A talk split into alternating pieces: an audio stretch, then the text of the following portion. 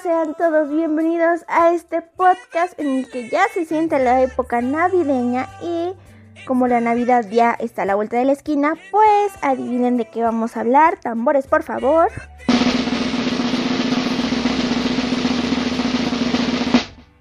Vamos a hablar sobre las edades de los actrices. Es un tema muy interesante el que vamos a abordar el día de hoy.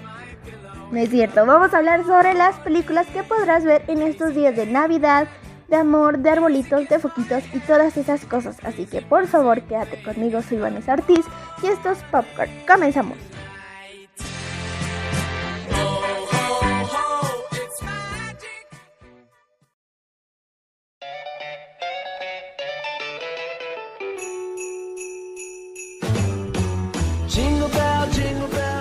Andamos con toda la actitud navideña. Y bueno, vamos a comenzar con este bonito programa. Y pues como les dije, la Navidad está a la vuelta de la esquina. Qué rápido pasó este año tan tedioso y quedarse en casa. Y pues como ya está a la vuelta de la esquina la Navidad, su inminente llegada viene prescindida de la esperanza y una esperada avalancha de películas que buscan capitalizar el sentimentalismo propio de esta bonita temporada. No les daré las típicas películas donde solo habla de Santa Claus todo el tiempo y cositas así. Vamos a ir a ver unas películas un poco más características, pues de que toca otros temas y pues vamos a empezar con esta, que es muy bonita. Te vas a quedar como, ¿qué pasó aquí? La película se llama Otra oportunidad de amar. La trama gira en torno de Kate, una joven quien tras haber atravesado por una experiencia cercana a la muerte, ha adoptado una postura desencantada y cínica en lo que respecta a su vida personal, la cual ha tomado un rumbo un tanto errático. Bebe en exceso, sostiene espontáneas relaciones sexuales con desconocidos, no tiene buena relación con sus padres y su proceder imprudente, egoísta y descuidado la ha distanciado de sus amistades y puesto en aprietos a pobre Santa Santa es su jefa y propietaria del establecimiento donde ella labora ataviada como un elfo navideño, cuyo juro, giro comercial es la venta de todo tipo de adornos y accesorios propios de esta época del año. Kate ve dicho trabajo y su situación en general como algo transitorio que cambiará cuando logre conseguir un papel en alguna obra musical, ya que pues ella es cantante y para lograrlo audiciona por todos lados, pero lastimosamente sin éxito. Estas son las circunstancias en las que se encuentra cuando un día, por casualidad, ve a través de los aparadores del local a Tom, un muchacho de apariencia agradable, el cual se aproxima para hacerle plática, y quien se muestra amable con ella y empieza a mostrarle las pequeñas cosas mágicas albergadas por su hermosa ciudad, que solo basta con mirar hacia arriba para descubrirlas. Y así, los dos inician una serie de encuentros a través de los cuales nace entre ellos una relación profunda e íntima, una conexión muy particular. Y es precisamente la naturaleza de dicha conexión y la verdadera identidad de Tom uno de los hilos conductores de esta historia, así como un gran giro argumental. Y entre cada encuentro, Kate poco a poco comienza a hacer las paces con su familia y con los amigos, así que su irresponsabilidad terminó afectando, pero sobre todo la lleva a hacer las paces con la vida misma. Y la chispa, la chispa de bondad que aún reside en ella comienza a brillar con mayor fuerza, como si de una estrella de la Navidad se tratase, calentando el corazón de todos aquellos que la rodean y haciendo llevar a cabo todo tipo de buenas acciones, incluyendo jugar a ser el cupido de su jefa, o cantar en la vía pública y juntar así dinero destinado a un comedor para personas en situación de calle. Esta película tienen que verla, en verdad. Es un mensaje muy claro a apreciar lo que tenemos. No les voy a spoilear, la tienen que ver y cuando la vean y se den cuenta el giro radical que da esta película que te vas a quedar, ¿qué onda? Esto no iba así. Cuando te des cuenta de eso y si gustas platicármelo, te espero en Popcorn Van, es mi página de Facebook en donde puedes mandarme mensaje para alguna dinámica o tema, película que quieras que abordemos. Pero vamos a pasar ahora con otra película muy bella. Y creo que casi todos, si no es que la mayoría, conocemos o hemos visto esta película titulada Edward Manos de Tijeras o El joven Manos de Tijeras. Esta es una película muy bonita y vamos a empezar a hablar más de este tema. En esta película, una anciana le cuenta a su nieta la historia de Edward Manos de Tijeras, que es interpretado por Johnny Depp.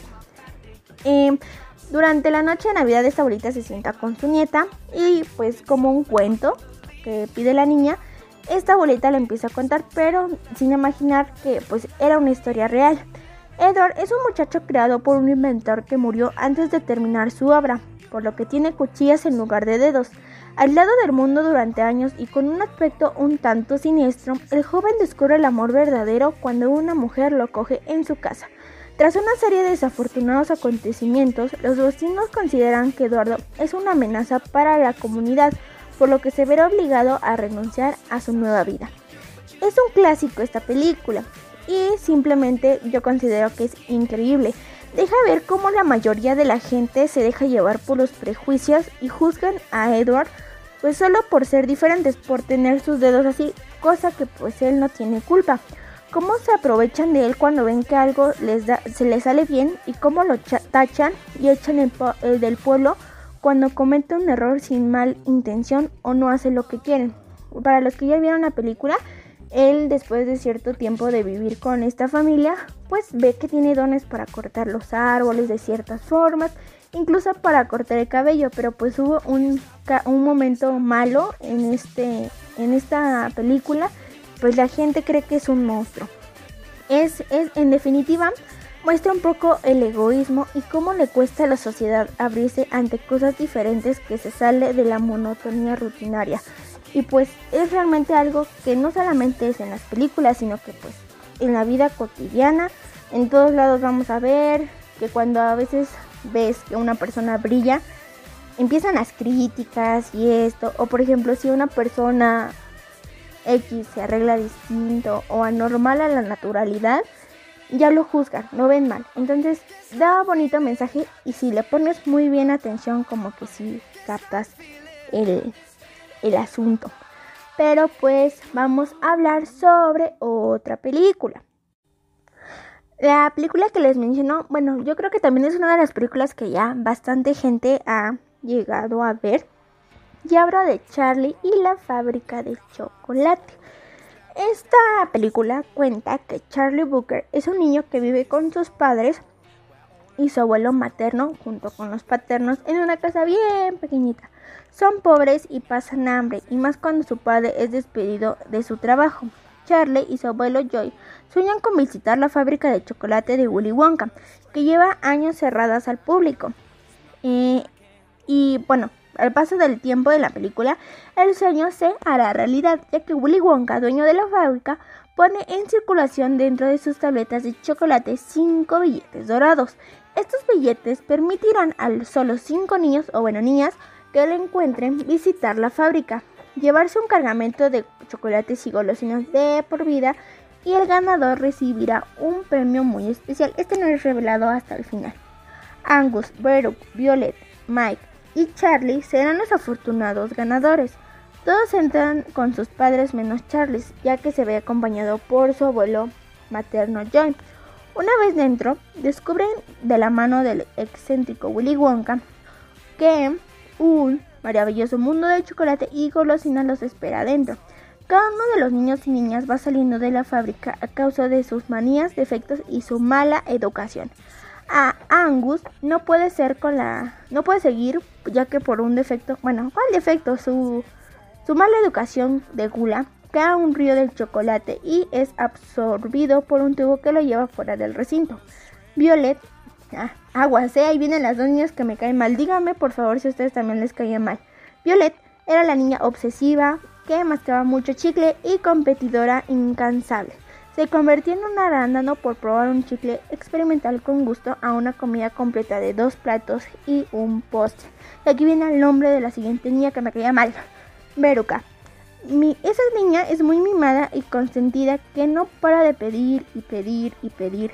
Y es arrogona y pues por esto es arrojada al agujero de los desperdicios por unas ardillitas que intentaba llevarse porque las quería a fuerza las niñas. Quedaba Mike que fue telespectador infatigable y pues es transportado a un a un pequeño personaje de televisión al que anda a alargar como un chicle para que vuelva a tener un aspecto mínimamente normal.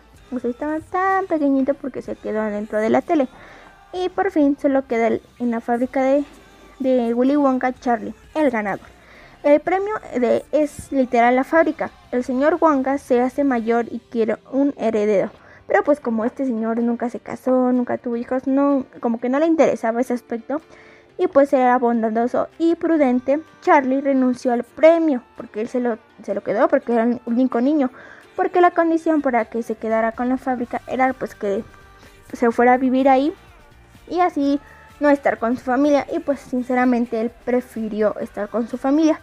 Y fue ahí donde Wonka comprendió lo que significaba la familia. Y véanla, si no la han visto, que lo dudo, pues vayan a verla. Tenemos otra película y esta película a mí me agrada mucho porque es mágica y estoy hablando de Mr. Magorium y su tienda mágica. Esta habla cuando el excéntrico propietario de 243 años, Mr. Magorium, anuncia que ha llegado la hora de pasar las riendas de su extraordinaria tienda a la joven encargada, Molly, Molly Mahoney. A la tienda le da una inesperada y atípica rabieta al ver que se pasará a ser gobernada por una novata que confía muy poco en sí misma. Las cosas empeoran con la llegada de un escéptico contable llamado Henry, que intentará auditar al Lego y a muchos otros juguetes. La tienda olvida su pasado brillante y lleno de color y empieza a experimentar una serie de cambios misteriosos. Las estanterías siguen pobladas de brullicicos, y juguetes, pero estos se han vuelto grises y silenciosos. La única manera de que vuelva a cobrar vida es que Mahoney y Henry, con la ayuda de un niño prodigio de 9 años, encuentran en su interior la habilidad de crear su propia magia. Es increíble cómo a veces las personas, a lo mejor es por su educación o no sé, creen que no pueden hacer las cosas y sí deben de recordar algo, siempre, siempre deben de recordar que todos somos capaces de hacer las cosas, seguir nuestros sueños y nunca debemos minimizarnos, ¿ok? Vamos así con la siguiente película, que es una película que promete muchas carcajadas aseguradas, se los prometo. Estoy hablando de Guerra de Papás 2, ya que esta se presenta en una época navideña en donde el bombón Brad está casado con Sara y es el padrastro de los dos hijos que ella tuvo con otro hombre, quien regresó en la película anterior como un flashback para recuperar a sus criaturas. Vamos a continuar con la siguiente película. Tenemos una película que promete carcajadas seguro, 100% seguro. Estoy hablando de la Guerra de Papás 2 ya que esta se presenta en épocas navideñas, en donde pues habla del bombón de Brett que está casado con Sara y es el padrastro de los dos niños de ella con el bravucón Dusty, quien regresó en la película anterior para recuperar el amor de sus criaturas, de sus bendiciones, desatando toda clase de situaciones hilarantes. Cabe recalcar que esta película pues ya lleva dos, dos entregas. Pero yo, bueno, desde mi punto de vista no es tan necesario ver la primera como para poder ver la segunda. Yo creo que al inicio de la película como que reafirma o te vuelve a dar un resumen así rápido para que tú entiendas más o menos de qué va la situación. No creo que sea tan necesario, a lo mejor y sí, pero sinceramente yo no lo veo tan necesario. Pero vamos a continuar. En esta secuela han hecho los, las Pasis Dustin y pues este bombón tiene una nueva esposa, Karen, que es padrastro de una niña bastante odiosa. Pero el gancho de la película es, es, presentarnos la vista navideña de los padres de Brad y Dustin. Ahí es donde entra Kurt, que es Gibson, y Don, que es Laigo. Quieren multiplicar el escenario de pareja-dispareja en plenas fiestas para mostrarnos dos tipos de relaciones paternales. La de dos personas que se llevan bien, o sea, buena ondita, el padre e hijo, y codependientes, y la otra de dos machos cool, que son fríos y distantes.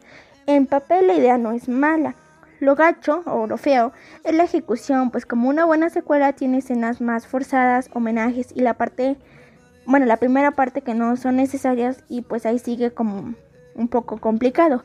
La más flojo sin duda es Mel Gibson, tan, tan, tan instalado en su papel que siempre de galán macho alfa que lo vemos pues por lo regular en esta entrega lo vemos llegar como con 30 mujeres, mil mujeres de 30 años menores que él, o sea, con niñas.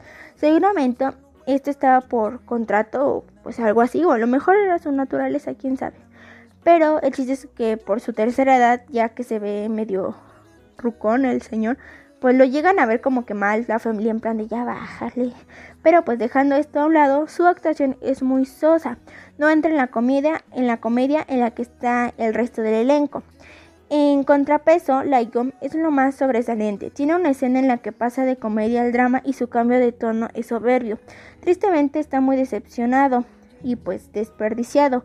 En Guerra de Papás 2 no logró el buen ritmo que tiene su predecesora perdón, que si bien no podrá considerarse el padrino de las comedias de parejas disparejas, pues yo digo que fue bastante entretenida. A mí me sacó muchísimas risas. risas.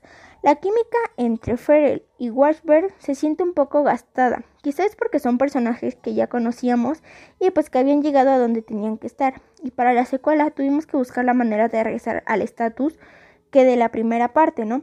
Del resto del elenco, que está más como de relleno, bueno, como apoyo, se destaca la pequeña Megan, que son que, que, con su simpatía y las escenas que podrían parecer fuera de personaje, bajo los efectos del alcohol o como entusiasta de las armas de fuego, resulta ser la sorpresa de la cinta, que es como que la niña buena, de hecho hay una escena que me da mucha risa, que las dos niñas se juntan y como una es, se podría decir, de mala influencia, que la otra es más más linda, más coqueta.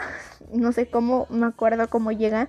Dice que se emborrachan las dos. O sea, las dos niñas se emborrachan y hacen muchas graciosadas, graciosadas. Ay, no, se me lengua la traba. Y bueno, vamos a continuar. Y bueno, sería la última película, pero no la menos importante. Esta película también es muy reflexiva y es muy bonita y quisiera pues cerrar con ella. La película se llama Belleza Inesperada, con el querido y famosísimo actor Will Smith. Esta nos habla sobre una trágica historia en donde ver morir pues a un hijo es contra su naturaleza. Eso escuché decirlo alguna vez mm, en un funeral. O bueno, fue triste ver cómo la madre lloraba por su hijo, porque como se menciona, no es lo natural. Por lo regular son los hijos quienes enterran a los papás, pues porque es el ciclo de la vida. Pero pues la frase se me quedó grabada y pues perder a un hijo debe ser un dolor inigualable. Eh, todas las personas que han llegado a pasar. Por eso mis condolencias, la verdad sí, sí, sí, sí me imagino cómo se ha de sentir. Y pues de eso trata la película de Belleza Inesperada, sobre el sufrimiento y la depresión de un padre que vivió la muerte de su hija. Dirigida por David Frankel, el film es motivacional, inspirador, divertido y con un mensaje de aceptación y reconciliación con la vida. Un largometraje bien contado y con un elenco de lujo. De seguro a varios espectadores les sacarán una lágrima. Si es mi caso, la verdad. Solo que bueno, la verdad, no, no fue mi caso, no, no les voy a mentir, no fue mi caso. Solo me entró por ahí una basurita en el ojo. No, no fue gran cosa, una basurita y ay, ¿qué pasó? Pero fue al finalizar la, la, el proyecto. Pero vamos a continuar platicándoles de esta película. Narra la historia de Howard, que es interpretado por Will Smith, un publicista, publicista exitoso, exitoso que tiene su propia agencia, líder nato y motivador para sus empleados, porque eso es un líder. Pero todo cambió cuando su hija muere y se convierte en ser taciturno, callado, antisocial, sin interés de la vida y eso provoca el declive de su empresa. Como una forma de reclamar la, la vida, le escribe tres cartas provocativas a la muerte, al tiempo y al amor. Witt socio de la agencia, habla, bueno, ajá, socio de, la, de esta tienda, como que acepta o se da cuenta que está sufriendo porque es el mejor amigo de Howard, quien además sufre el odio de su hija, ya que los culpa de haber engañado a su madre, Claire.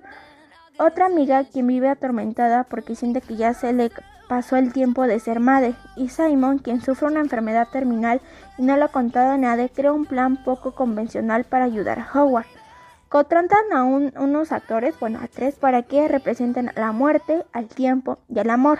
Y de esta forma hablen con Howard y logren, lo, bueno, lo logren hacer o entrar en razón o regresar a la vida para que regrese a la realidad y acepte el suceso tan trágico. Así cada personaje encontrará que estas atracciones son partes fundamentales de la vida. Como puedes leer en el elenco de primera, son actores que han ganado Oscars. Oscars. Estamos hablando de Kate Winslet, de Mike Peña, Will Smith, Edward Norton. Son actores muy importantes y pues han sido varias veces nominados. En este sentido vamos a Will a hacer lo que mejor le aplaude, que es la crítica, sufrir en sus cintas. Para ejemplo de este es En Busca de la Felicidad y Siete Años. O sea, son filmes que sí lo vimos entrar en su papel mucho. O sea, el sufrimiento se le nota. Si bien la trama está bien contada y queda perfecta para la época navideña, ya que tiene referencia de cuento de Navidad de Charles Dickens, el tema y las discusiones sobre qué es el amor, el tiempo y la muerte se quedan un poco en lo banal, en lo simplimista. Queda en el aspecto de la reflexión sobre cómo aprovechas tu tiempo, qué tanto das amor y cómo aceptas la muerte. Como la muerte es parte de nuestra vida y pues debemos aprender a vivir con ella nuestro familiar, si llegase a morir, o bueno, lo cual llegase, tiene que morir nuestro familiar. Y yo creo que la, aceptación, o al menos no tenerle odio o rencor a la vida, ya que es el proceso natural, tarde o temprano, bueno, yo siempre he dicho esto, que tarde o temprano nos volveremos a encontrar con esos familiares y pues la vida va a seguir. Entonces yo sinceramente no veo mal la muerte Obviamente cada, cada quien tiene sus opiniones, pero yo la, muerte la veo como, se va a escuchar raro, pero la muerte es una nueva vida, un nuevo paisaje en donde vives eternamente y quien te encuentre ahí vas a vivir con esa persona toda la vida. Así que no vean la muerte mal. Así que no se pongan tristes, pero sí les recomiendo mucho ver estas películas. A mí me gustan mucho y espero que les haya gustado mi selección de seis películas que tengo para ustedes. Así que pues Vamos a seguir.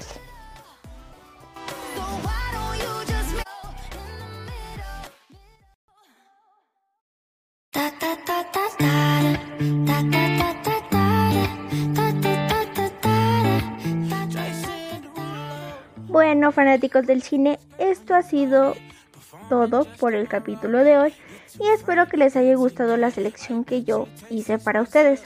Como les dije, no, no me gustan esas típicas películas navideñas que sale Santa Claus todo el tiempo y esto y el otro. La verdad no es de mi interés. Obviamente, les seguro el de ustedes sí. Yo respeto sus gustos, a todos los respeto. Pero pues ya dije que a mí no me gustan. Y pues espero en verdad que sí les haya gustado para ver estas películas con su familia. Pero antes de despedirnos vamos a con nuestra frase de este episodio que dice así. La gente tiene miedo de mí porque soy diferente.